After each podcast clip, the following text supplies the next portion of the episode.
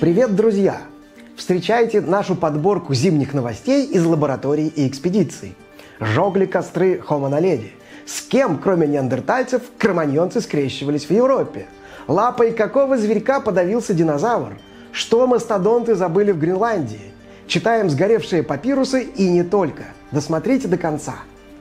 Это видео выходит только благодаря вам, друзья – Спасибо вам, если вы нас уже поддерживаете. Но если еще нет, то подпишитесь на нас на sponsr.ru, если вы в России, или на Бусти, если вы не в России. Это поможет делу просвещения. Кроме того, те, кто поддерживает нас, смотрят расширенный вариант этого видео с дополнительными материалами.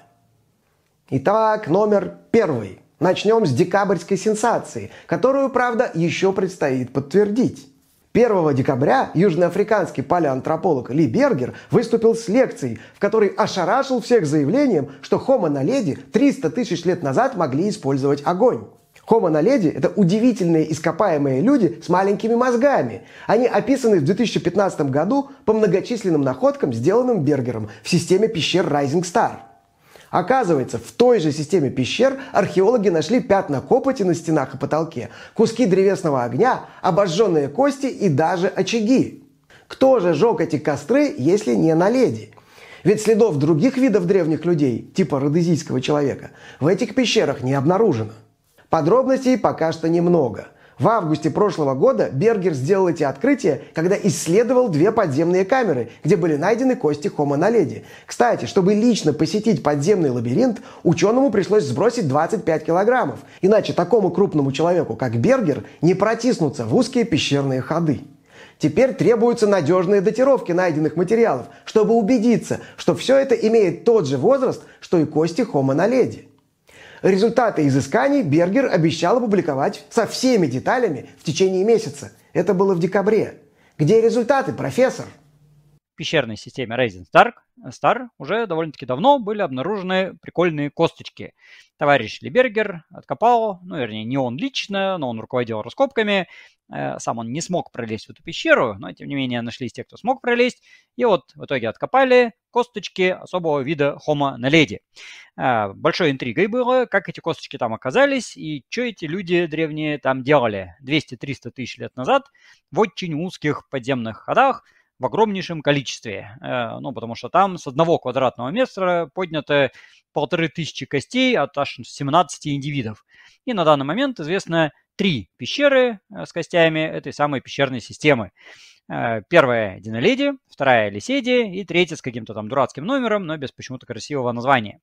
Ну и с самого начала возник вопрос, собственно, что эти люди там делали вот эти древние 200-300 тысяч лет назад, что сами человечки очень странные, с небольшими мозгами 500-600 грамм, Э, с довольно своеобразными пропорциями, с очень маленькими зубками, и там нету ни следов орудий, ни нормальной фауны, ну, вернее, там что-то нашлось все-таки, но очень-очень немного. Следов повреждений на костях нет, следов зубов хищников нет, э, и вообще ничего нету. И осадка накопления даже тоже толком нету. Но Бергер э, с самого начала предположил, что, может быть, это место погребения. То есть сюда, дескать, этих людей из этой. Но оставалось непонятным, как бы они там ориентировались, потому что там темно. Это все на 16-метровой глубине. И Бергер предположил, что, может быть, они уже знали огонь. Ну, в принципе, 200-300 тысяч лет назад это время, когда уже пора бы знать огонь. Но мозгов у них 500-600 грамм, а это что-то маловато, и следов огня, дескать, нету. И, собственно, новость заключается в том, что следы огня таки нашлись. Нашлись несколько хороших очагов, э, с такие прямо сложенные, обгорелые камушки, какие-то там чуть ли даже не заисковленные эти деревяшечки, э, и они прямо оформленные нормальные очаги из чего вырисовывается, что эти люди, может быть, там не только э, приносили тела для погребения, а может даже какое-то время и жили. Хотя странно, как там жить вообще непонятно, потому что это узенькие щели, там нету каких-то больших просторов, и как это все выглядело, неясно. Интрига, на самом деле, до сих пор еще сохраняется в полный рост, э, тем более, что ну, насколько мне пока известно, нету нормальных публикаций. Есть анонс товарища Либергера, который все это дело э, озвучил, э, фоточки в интернете выложил, дал какие-то там интервью, как обычно, мегапафосные, но детали пока месту ускользают. Но, по крайней мере, уже прекрасно, что люди с мозгами в 600 грамм принципе могут использовать огонь. Не исключено, что они эту способность заимствовали у более развитых каких-то соседей, потому что в это время уже были люди с гораздо большими мозгами. Ну, наши предки в то же самое время имели мозги примерно в 1200 или около того грамм. Э, а тут как бы в два раза меньше. Э, ну, так что возникает еще другая альтернативная версия, что, может быть, э, более развитые люди залезали в пещеры, разводили огни и, может, вообще там съели этих самых хомоноледи. И это, не знаю, запас пищи какой-нибудь или там логово маньяка, который складировал там эти скелетики этих самых хомоноледи. Вот. Но следов повреждений на костях нет. Кости сами не обожжены, что характерно. Ну, были бы они там жареные какие-нибудь, это было бы видно. Что, кстати, любопытная часть костей э, в дезартикулированном положении, то есть как попало валяется, э, и там перемешанные индивиды, а часть в артикулированном, скажем, там кисти, стопа, они прям лежали целенькие, красивые. Э, что тоже крайне непонятно. То есть э, как-то по частям, а что-то не по частям. Следов переноса водой нет, следов расхищения хищниками нет. Как это все выглядело, неясно. Но пока еще, если честно, не опубликовано даже толком планы расположения костей, как оно вот на местности, собственно, находилось. Э, ну, поскольку работы еще продолжаются, это все еще впереди. Но уже как бы очень-очень интересно. Номер второй. Теперь о необычной находке, которая была под носом у ученых без малого 140 лет. Речь идет, между прочим, об одной из самых первых находок ископаемых людей на Пиренейском полуострове. Нижняя челюсть древнего человека была случайно обнаружена в 1887 году рабочим, добывавшим известняк недалеко от города Баньолес на северо-востоке Испании. Изучение находки растянулось на долгие годы. Только в середине 20 века челюсть освободили от вмещавшего ее травертина, что позволило, наконец, оценить ее особенности. И некоторые антропологи обратили внимание, что челюсть на неандертальскую не слишком похожа и выглядит довольно архаично. Согласно наиболее надежным датировкам, возраст челюсти находится где-то между 45 и 66 тысячами лет – и вот группа ученых взялась в очередной раз проанализировать челюсть из Баньолиса. Особенность, которую отмечали все исследователи – отсутствие такого важного признака Homo sapiens, как выраженный подбородочный выступ. Это и было главной причиной считать челюсть не кроманьонской. Ну а кто тогда остается, кроме неандертальцев? Неудовлетворенные такими выводами, авторы исследования получили 3D-модель челюсти из Баньолиса, которую сравнили с 87 другими нижними челюстями – Оказалось, что баньолис совсем не похожа на неандертальские челюсти и находится ближе всего к сапиенсам верхнего палеолита, хотя и отличается от них. В популярных публикациях радостно говорилось, что баньолис может представлять собой чуть ли не древнейшего сапиенса в Европе. Однако авторы научной статьи формулируют свои выводы иначе. Морфология баньолиса кажется обобщенной, примитивной формой рода Homo – ну, может быть, древний сапиенс скрещивался с каким-то неизвестным нам хомо. Вот и получилась сапиентная челюсть без подбородка. Что это мог быть за хомо, неизвестно. В Европе позднего плейстоцена кандидатов на эту роль пока что нет. Чего мы не знаем? Прояснить ситуацию могла бы ДНК челюсти из Баньолиса. Ждем. Номер третий. Хоть мезозои в популярной литературе и называют эрой динозавров, млекопитающие существовали бок о бок с ужасными ящерами. А как они взаимодействовали? Ну, скажем так, кто кого ел? Исследование рациона древних животных – сложная задача. Любопытно, что у палеонтологов есть находки чьих-то костей из пищеварительного тракта динозавров. Рекордсмен по числу подобных находок – микрораптор, прославившийся как четырехкрылый динозавр. И вот новое открытие – Скелет микрораптора, оказавшийся в центре внимания, известен с 2000 года. Еще тогда палеонтологи сообщили, что у окаменелости обнаружено содержимое желудка и что это, возможно, кости млекопитающего. И, наконец, по прошествии 12 лет опубликована статья с подробностями. Итак, внутри грудной клетки скелета микрораптора находилась правая стопа какого-то животного. Важно, что сам скелет динозавра, хоть и не полный, найден в сочлененном виде. Речь не идет о случайно перемешавшихся костях. Некто действительно попал к динозавру внутрь, будучи проглочен. Судя по строению, стопа принадлежала мелкому зверьку, ведущему преимущественно наземный образ жизни. Кто-то похожий на Эомайю или Синодельфиса.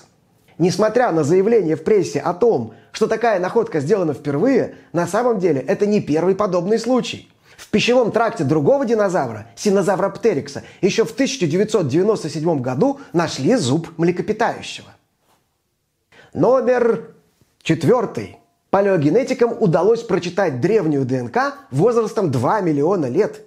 Спасибо многолетней мерзлоте земли Пири, полуострова на крайнем севере Гренландии. Здесь находится формация Кап Копенгаген, которую ученые исследуют уже почти 40 лет. О том, что на севере Гренландии бурлила жизнь, говорят многочисленные остатки древних растений и насекомых. Хотя со следами позвоночных палеонтологам повезло меньше. Найдены только кости ископаемого зайчика. Исследователи пришли к выводу, что формация Кап Копенгаген сформировалась примерно 2 миллиона лет назад. Возможно ли, чтобы в столь древних породах еще осталась ископаемая ДНК? Образцы отложений для исследования в Кап Копенгаген собирались с 2006 года с чрезвычайными предосторожностями и доставлялись в лабораторию в Копенгагене за несколько тысяч километров. И вот генетические цепочки длиной более 30 нуклеотидных пар удалось получить из образцов – собранных на пяти разных участках формации. Что же показал анализ? Из 102 родов растений, обнаруженных в образцах, 70 родов до сих пор произрастают в Гренландии. Ну, правда, как правило, значительно южнее земли Пири. Больше всего обнаружено генетических последовательностей ивы, дриады, березы, осоки и хвоща. Что касается генетических следов животных, то самая интересная находка – это ДНК мастодонта. Слонов в Гренландии до сих пор как-то не замечали.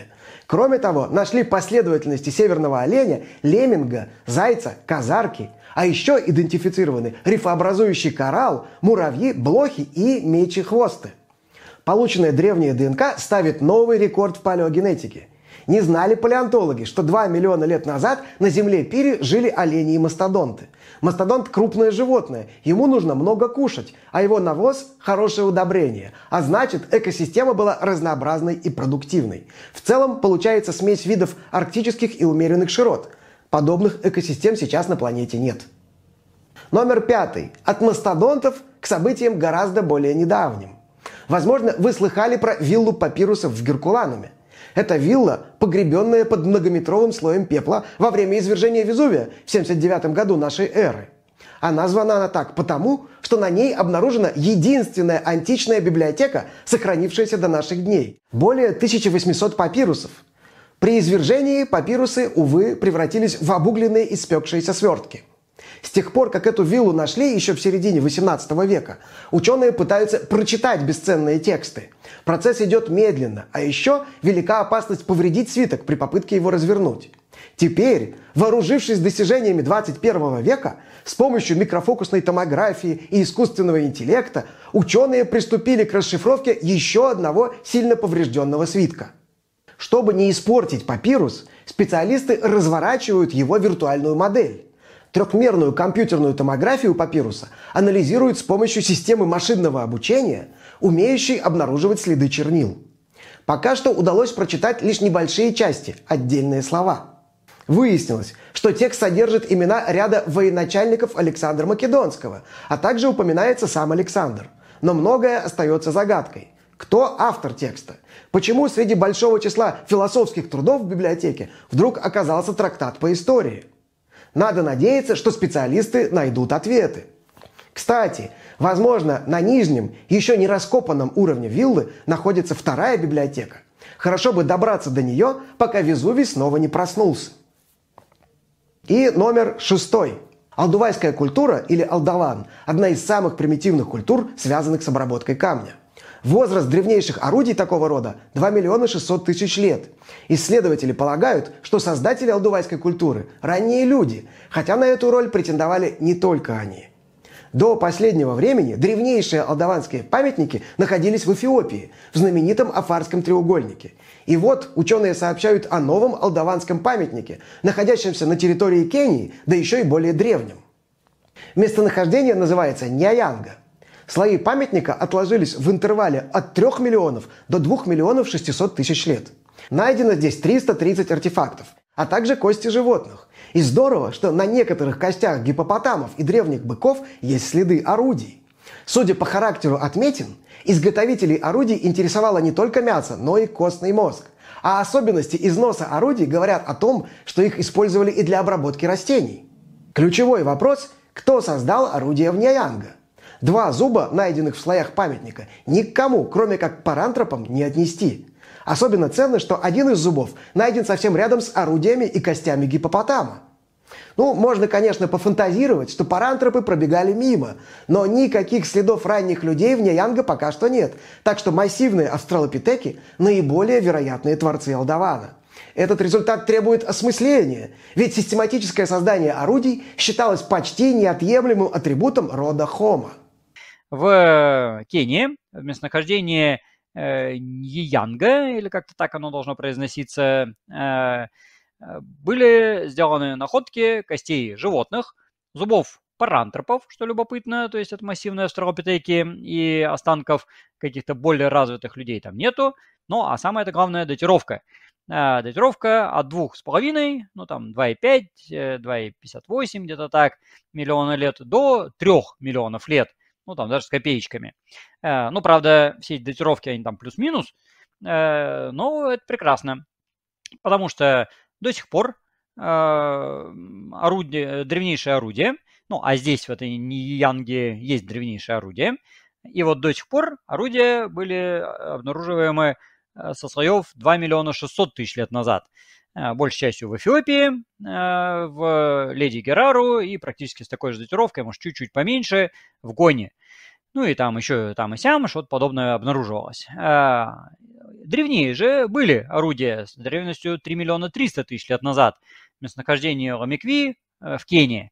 Но в Ламикви они ассоциированы с кинянтропом – Э, плосколицем. Это особый, ну, вроде даже род, ну, всем понятно, что это нифига не род, а все тот же самый афарский австралопитек такой переделанный. Но, тем не менее, как бы это австралопитек однозначно. Это не э, на 100%, потому что там черепушка есть, челюсти есть, там видно, что это не хома. Ну и не парантроп тоже совершенно явно. Ну, просто он сильно древнее. Э, ну, а вот те, которые с датировками 2.6 в Леди Герару и в Гоне – Э, там, честно говоря, изготовители неизвестные, потому что в Гоне вообще с такими датировками э, палеоантропологии нету, там более молодая только.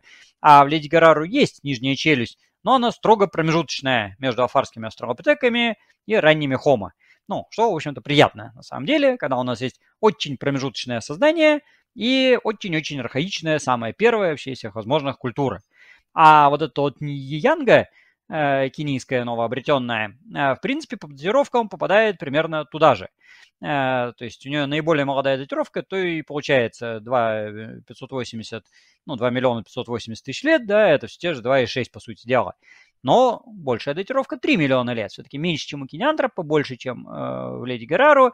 Э, и вот вечный вопрос, какие-то погрешности датировок гуляния, потому что там плюс-минус всегда есть, либо же они вправду древнейшие. Может быть и вправду древнейшие.